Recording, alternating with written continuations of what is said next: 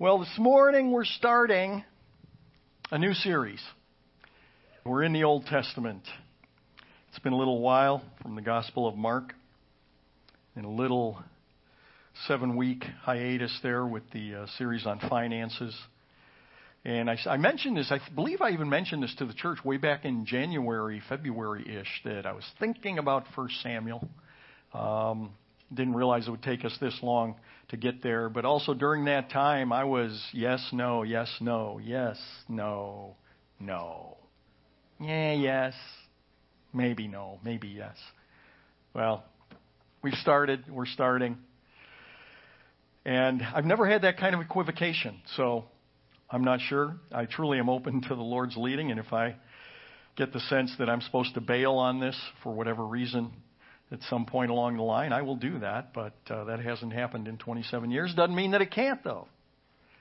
Starting a new series, there's always, um, it's a challenge because it's not the most exciting material, because to understand the Bible properly, you need background information. Uh, you need some sense of context to the particular things that we're going to be reading about in this uh, particular book. And so the way I want to start out this morning is I'm going to put a picture up here, and this is yours truly. It was I.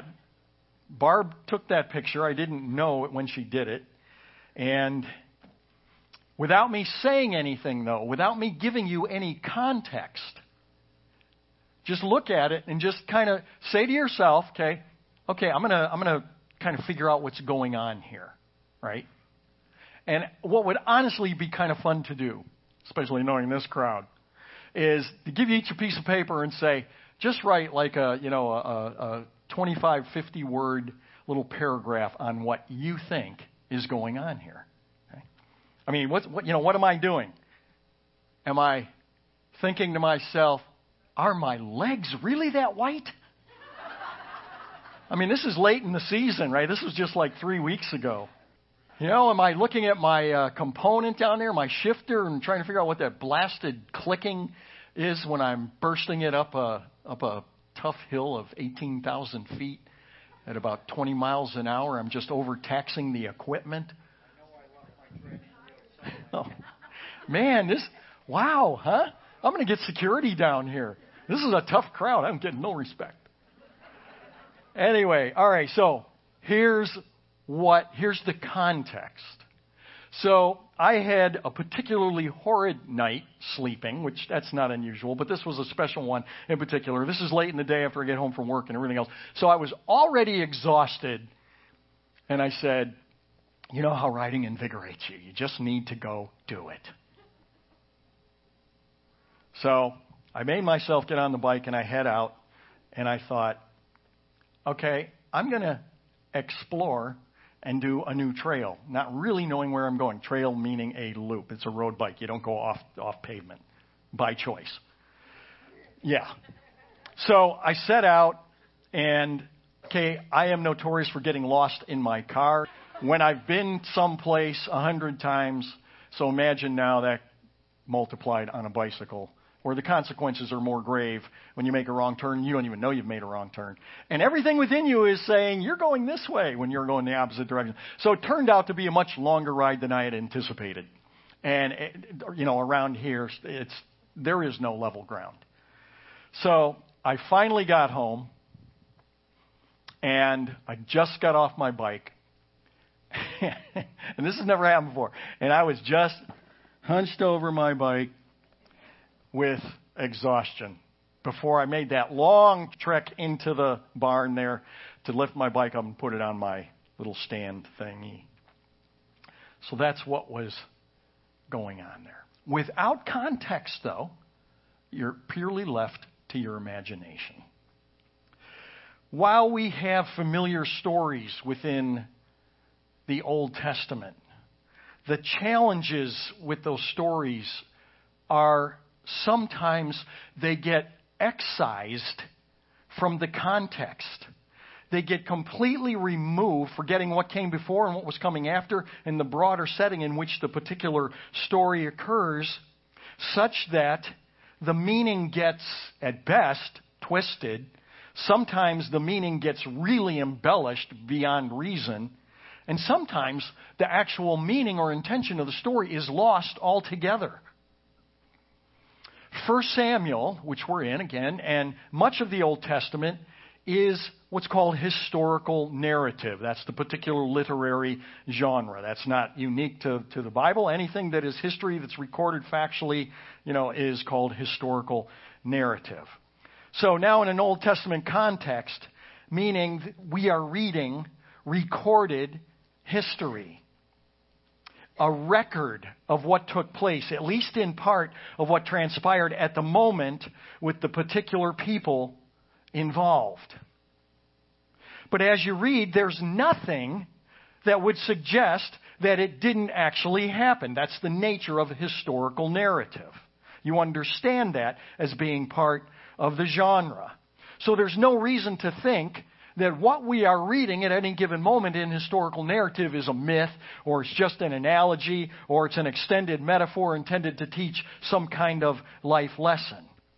No, because it is history, we understand that we are not reading, first of all, an exhaustive, person by person, play by play record of everything that was said and done in the particular event. That's impossible to do. Almost. So even as we read the history of, say, um, the American Revolution, I hope that we understand that we never have a complete record of everything that happened, of everything that was said, and again, of, of every person that was involved in a particular uh, episode or event that we're reading about during that period of time. Rather, the authors of any given epic decide what they think is important. And the authors writing decide what they think people need to know. And because that single consideration is going to vary from author to author, you can read three different accounts, three different records of the same historical situation, and you can come up with three slightly different or sometimes radically different understandings of what took place and what it all meant. This is the inescapable nature of the record of nonfiction, with one and only one exception. And that is the Bible, the inspired, infallible, and inerrant, authoritative Word of God. Because the Bible has been authored by an all-knowing Creator. There is no point in time that he does not know everything, because, in fact, he is outside of time, so time is irrelevant. He knows everything all at once, all the time. And you say, wait a minute, the Bible's comprised of sixty-six books written by human beings. We understand that. But the doctrine of inspiration, a la Second Timothy three sixteen, is that all Scripture is inspired by God, meaning God was superintending everything that the human authors put down on paper. They did not put down anything that God did not want there, and they did not omit anything that God wanted to be there.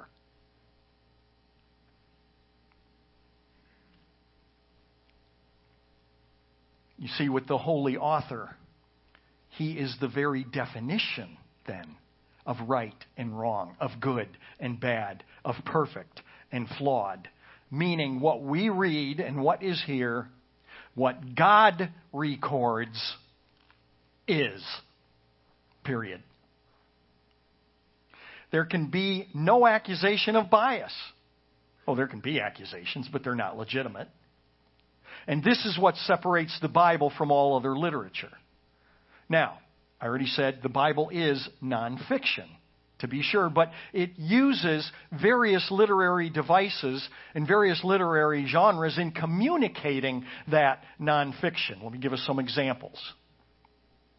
Genesis, the very first book of the Bible, is the record of the origins of the universe and mankind. When we read in there the miraculous aspects of Genesis, whether we're talking about the serpent talking to Eve in the garden, or God literally, verbally, audibly talking to Adam, or we're talking about the global deluge of mankind where everyone perished except for a handful, it is to be taken literally. When we read in the next many historical books about water coming up out of the rock where there had been no water, but God's people needed uh, water, um, he miraculously brought it up out of, the, out of the, the rock. We read about the water that divided itself and God's people passed through the Red Sea on dry ground. We understand that all of that is to be taken literally. But now, when we approach the nonfiction of Solomon, just for example, or the songs of David and a few of the other psalmists in the Psalms, we understand by the genre that there can be a mixture of both factual occurrences combined with metaphorical expressions in order to heighten or to clarify the factual aspects of the story. Consider from the Song of Solomon, chapter four. How beautiful you are, my darling. This is me to you. Your eyes are like doves behind your veil. Your hair is like a flock of goats.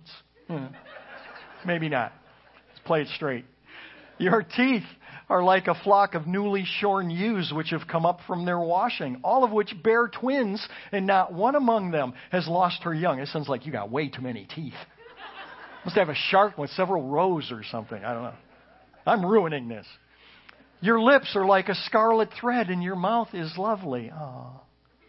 Your temples are like a slice of pomegranate behind your veil. Your neck is like the Tower of David, built with rows of stones, on which are hung a thousand shields all round, the, sh- the shields of mighty men. The Song of Solomon, we know, is a love letter of Solomon to his babe, and these are their replies back and forth to each other. We have two, yes, that's a biblical term, babe. We have two factual, real historical figures expressing themselves.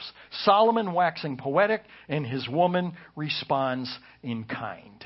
And I am not aware of a single serious scholar or even a casual biblical explorer wringing their hands over what, in this particular piece of literature, for example, what is metaphorical. It is the way we read all other kinds of literature if we're in the same genre outside of the Bible. Now, I'm sure that many of you, well, I better check this. I was wrong in the first service. How many of you know The Voyage of the Dawn Treader? See? So if you're familiar with The Voyage of the Dawn Treader, how do you know that the Dawn Treader isn't Larry Ellison's, who? He's the C E O of Oracle, and he races a big ship in the America's Cup races. How do you know that the Dawn Treader isn't just one of Mister Ellison's new acquisitions to race in the America's Cup? Isn't it because when you are reading the Chronicles of Narnia, you allow the genre of fiction, the genre of fantasy, to inform your interpretation of what you are reading? When we were singing in the very outset of the service this morning in the first song, it's the song of the redeemed rising from the African plain. It's the song of the forgiven drowning out the Amazon rain. Did any of you, while you were singing that, grapple even for a moment with music somehow coming up out of the soil in Africa, or that the musical celebration of our forgiveness caused literal flooding in the Amazon rainforest? I doubt it. Was there even a hint of concern for those unfortunate Asian believers being bloated with holy fire? Did you think, wow, what is this? Is this human sacrifice? Or worse, spontaneous human combustion? No. But for some reason, when we come to the Bible, otherwise pretty bright and learned people become really silly, to be kind, in their criticisms of Scripture, departing from all other principles for all aspects of literature, the Bible included. Our context for the book called First Samuel is that despite the way it appears in our Bibles, right before, right after Judges comes Ruth, and then comes First Samuel, but in the original order in the Hebrew Bibles, First Samuel comes right after the book of Judges. And in the book of Judges, which we've studied here in the not too distant past, only the sort of distant past, we read about twelve individuals. twelve, they had the title of judges, not like what we think about judges today. And they were basically players on God's team, and they were given, or rather we are giving as we read through the book of Judges, their stats, so to speak, about their leadership. We read about their highs and we read their lows. We read about their contribution to the the team overall, and things move along the line of history in fits and starts, with the book of Judges ending with the concluding thought, in those days there was no king in, in Israel. Everyone did what was right in his own eyes. And so the judge, judgeships, which were God's merciful attempt at reining in the evil of mankind, didn't end with Samson, the last judge in the book of Judges.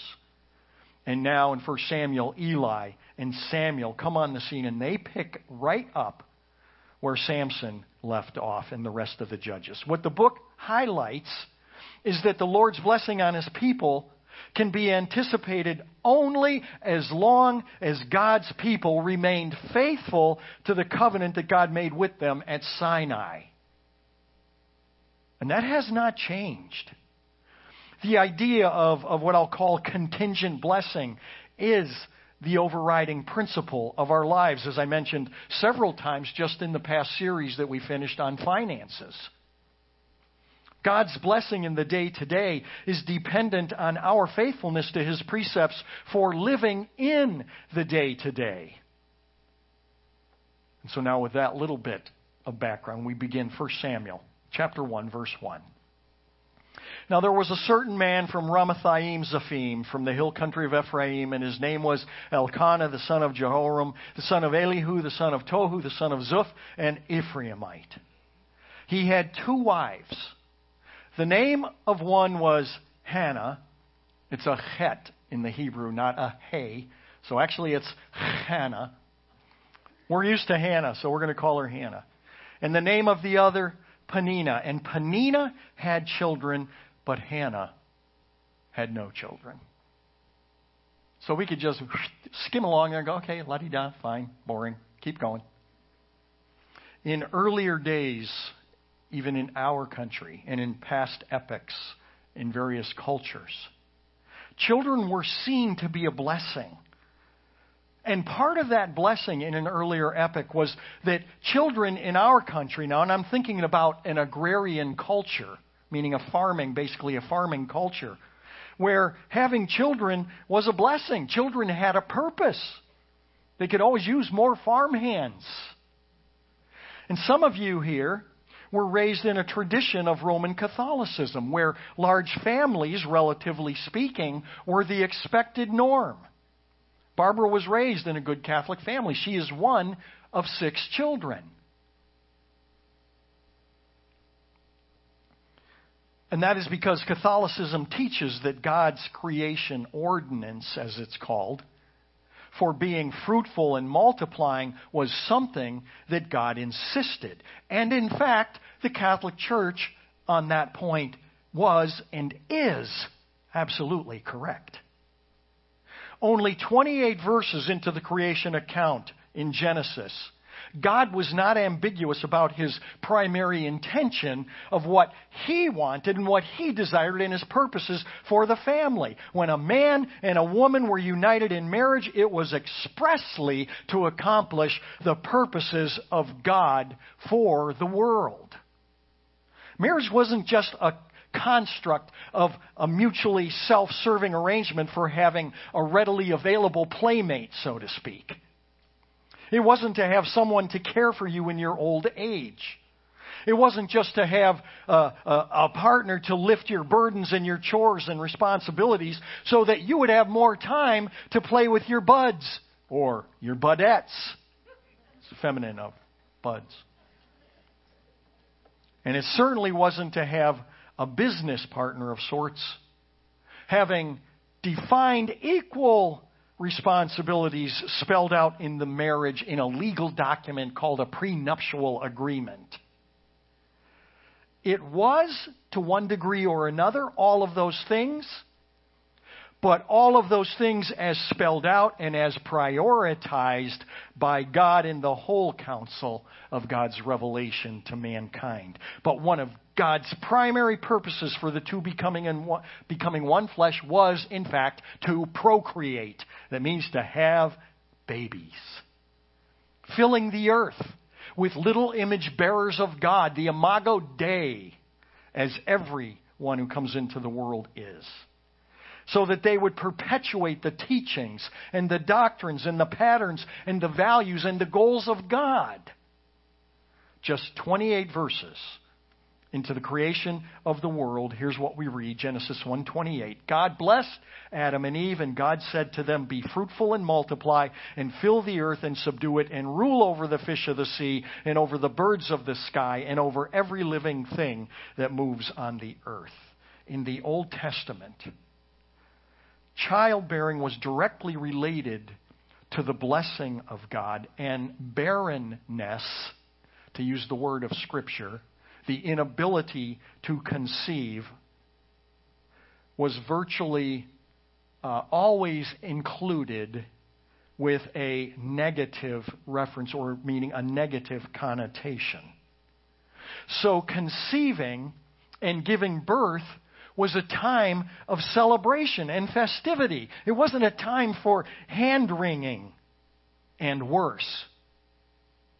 But given that numerous women of note, stellar women in the Scriptures, were barren, we come to find out, and we'll see, that they were barren precisely to highlight the miraculous power of God to give new life where there had been none, thus showing that God was fully in charge, is always in charge, and His plans for the world will be accomplished. I'm thinking here of Sarah and Rebekah and Rachel and Leah and several other barren women who, through the prophets, again, we understand, were, to put it a little strangely, but it's trying to contextualize for us, they were pretty much God's text messages trying to help us understand that the barrenness of those women was a text message to reveal the barrenness of God's own children, Israel. And furthermore, what God was trying to do through and with His children for the world. And just because I am sensitive to the issue, I don't want you to misunderstand what I just said. Today, we are in a different salvation historical epic, as it is called theologically. And the reality of life in a fallen world, on a fallen planet, to use the metaphor of Luke and Matthew, is that today the rains fall on the just and the unjust alike. Meaning, there are both cause and effect, as well as utterly coincidental reasons for infertility today, and not at all necessarily implying the direct involvement of God, meaning a negative connotation. Verses three through seven. So now this man would go up from the city yearly to worship and to sacrifice to the Lord of hosts in Shiloh. And the two sons of Eli, Hophni and Phinehas, were priests to the Lord there. When the day came that Elkanah sacrificed, he would give portions to Peninnah his wife and to all her sons and her daughters. But to Hannah he would give a double portion, for he loved Hannah. But the Lord had closed her womb. Her rival, that is. Peninnah, however, would provoke her bitterly to irritate her, because the Lord had closed her womb. And it happened year after year, as often as she went up to the house of the Lord, she would provoke her. So she wept, and she would not eat. So Hannah is barren, and she again resides in that salvation historical timeline where God was using all kinds of things to get His people's attention, sending them messages and signs and wonders and all of that, which the author way up in the New Testament, in Hebrews chapter one, verse one, tells us God spoke long ago to the fathers and the prophets in many portions and in many ways, meaning using all these different kinds of things. And remember, too, that we entered this narrative in the history of God's people at a particularly low period of their existence. Hannah is childless. And she is depressed, and she is despairing over her inability to conceive. This is not a great start to this particular historical period. Again, it follows right on the heels of the book of Judges, and it's a continuation of the less than stellar parts of God's children's history. So right now, God's people are worshiping at a nondescript shrine, and they are worshiping under a very corrupt priesthood. But God in His mercy is on the scene. God in His mercy is on the scene, and God is involved. Elkanah, a good man. He is. Elkanah is a good man, and he truly loves his wife Hannah, but Hannah feels useless. But alas, at least she has a husband who loves her. He loves her so much, in fact, please note the sarcasm, that because of her barrenness, he takes another wife to have children that Hannah could not, ensuring the perpetuation of the name of Elkanah. Hear this well. I know that this kind of thing provokes all kinds of legitimate and valid questions beyond the purview of today's message.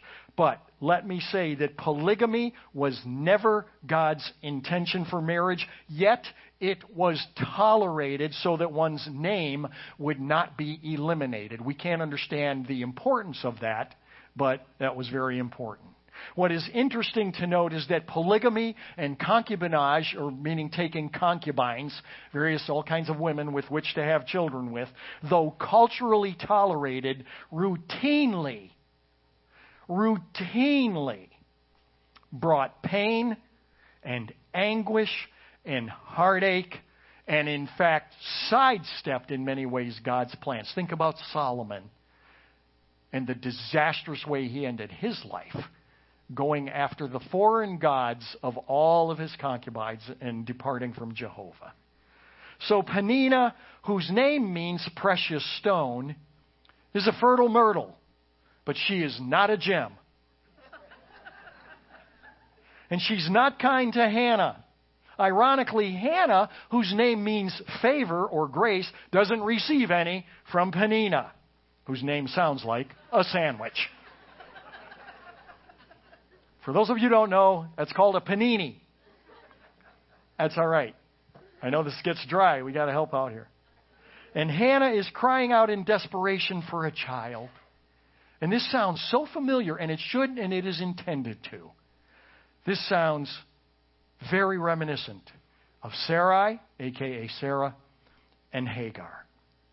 Very similar situation from which God raises up two very distinct nations. Remember what I said just a second ago about polygamy, from what I'm going to say. So from Hagar, remember, Sarah was going to have a baby. God knew that, but it wasn't happening quick enough, so Abram was going to help God out, and he took Hagar, through which to have children so that his name wouldn't pass out and all of that. From Hagar, God, she conceives, and God raises up the father of the generation of the people who are fomenting turmoil in the Middle East to this very day. From Sarai, on the other hand, God raises up a whole new kind, which is a loaded word theologically. He raises up a whole, uh, uh, can't say generation, but but. It, scads and scads throughout the ages of the faithful, of the saved from every tribe and tongue, whose number Abraham realizes are too great to be numbered when God tells him to go outside and look up into the heavens and count the stars if you can, so shall your descendants be. Peninnah, who wasn't a gem, would provoke Hannah bitterly to irritate her because the Lord had closed her womb, and it happened year after year, as often as she went up to the house of the Lord, that she would provoke her, and so she wept and would not eat. Then Elkanah, her husband, said to her, Hannah, why? Why do you weep? And why do you not eat? And why is your heart sad? I told you he was a good man. He's caring. He's concerned. Unfortunately, Elkanah is a classic male. He's a good man, but he can be an insensitive dolt. Seriously? You don't understand what's wrong with your wife? This has been going on for how long? Guys, we need to think before we speak to our wives in particularly tender areas, especially when we are in that tight, if not awkward, place of decision. Could switching to Geico really save you fifteen percent or more on car insurance? Was Abe Lincoln honest? Does this dress make my backside look big?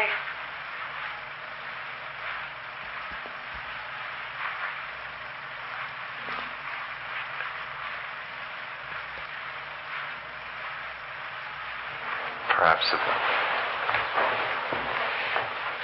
will. Geico. fifteen minutes could save you fifteen percent or more on car insurance.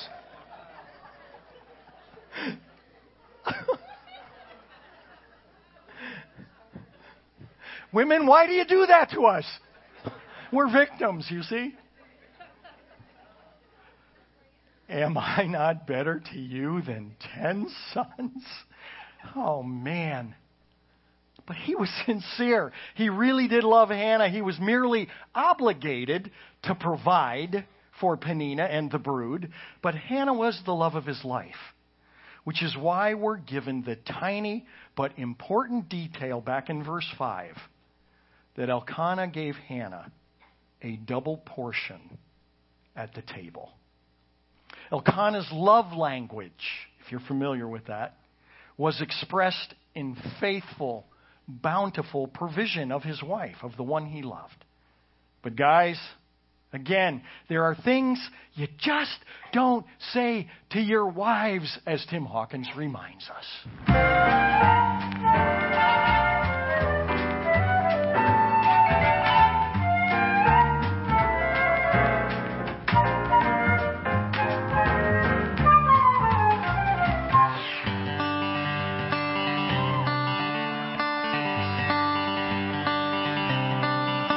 The choreography myself. Hey honey, have you gained some weight in your rear end? The dress you wear reminds me of my old girlfriend. And where'd you get those shoes? I think they're pretty lame. Would you stop talking, cause I'm trying to watch the game. If you're a man who wants to live a long and happy life, these are the things you don't say to your wife.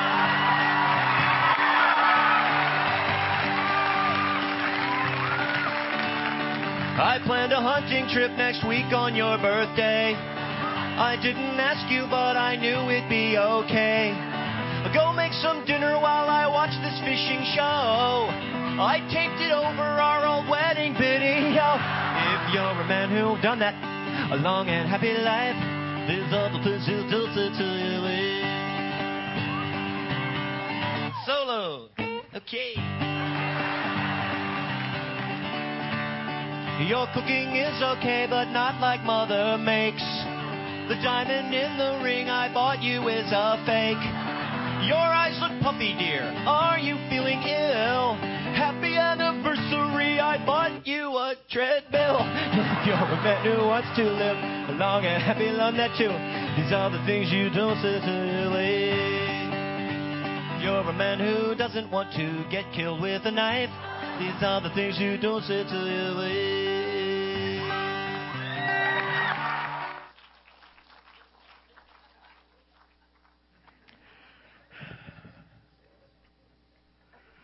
Then Hannah rose after eating and drinking in Shiloh. Now Eli the priest was sitting on the seat by the doorpost of the temple of the Lord.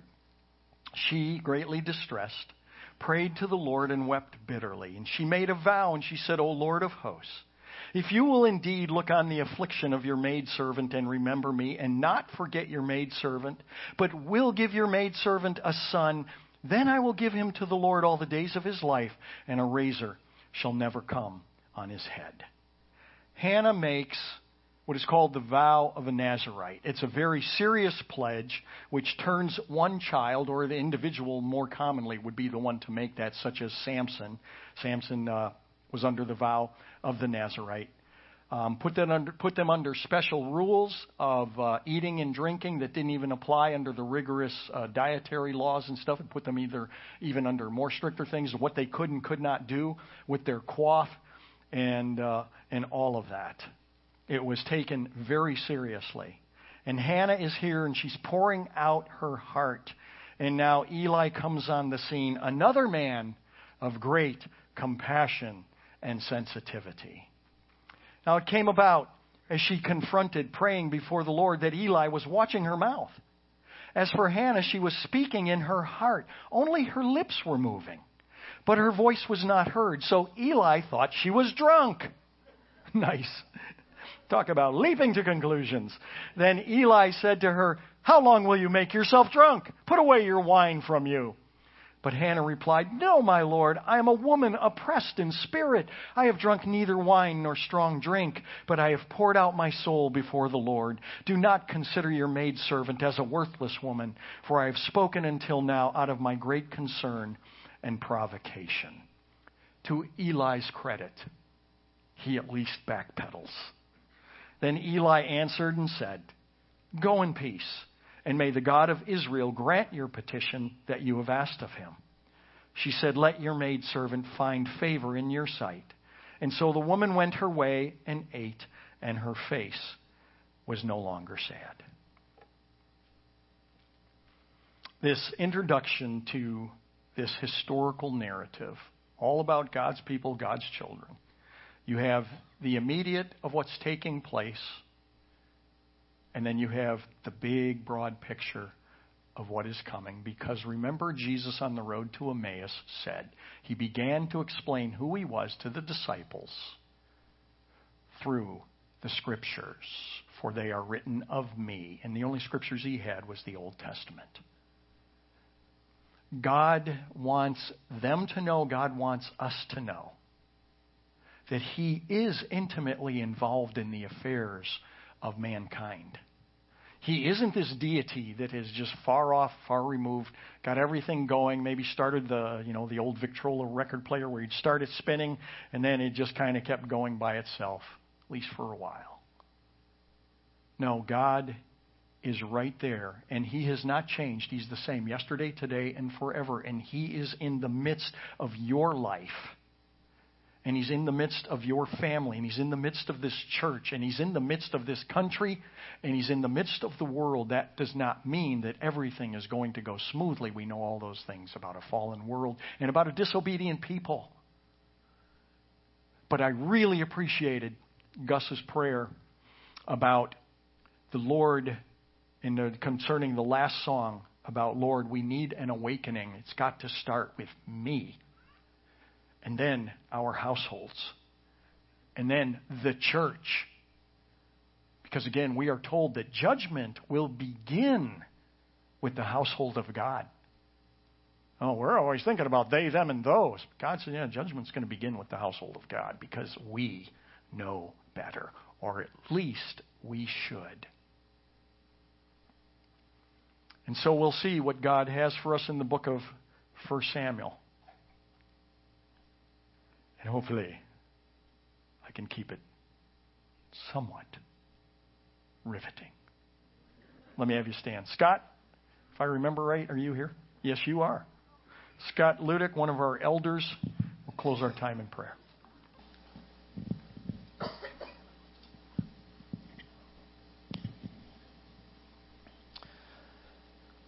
Bow with me as we pray, please. Lord, first of all, we just want to come to you and express to you what a privilege it is to speak directly to you and know that you are indeed listening and that you are indeed here, right in our presence, sitting right next to us. Lord, thank you for the context of, of your word, your Bible. Thank you for the knowledge that it is, in fact, perfect history, without flaw. Lord, as we embark on this, this journey in, in First Samuel, we just think of your will being done through the through the bond of marriage. And that family is, in fact, your mechanism to leave a godly legacy. Having said that, Lord, help us to have the, the hearts, the compassion on those who are barren.